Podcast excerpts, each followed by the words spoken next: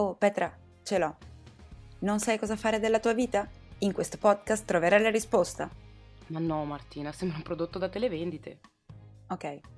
Che dici di Stand by Me, come fosse tua sorella, ma in versione audio. Ma che razza di slogan è?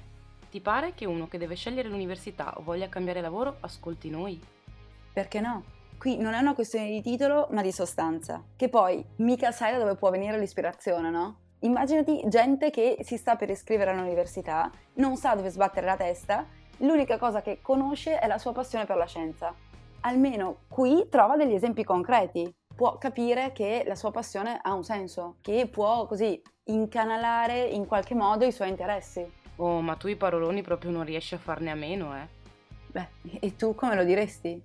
Beh, io ti direi che STEM e Me è un podcast che raccoglie interviste di ragazze che hanno scelto una carriera nel mondo delle STEM, con aneddoti, consigli ed esperienze personali, senza dimenticare però le grandi icone del passato, le cui particolarità sono raccontate da un punto di vista più personale.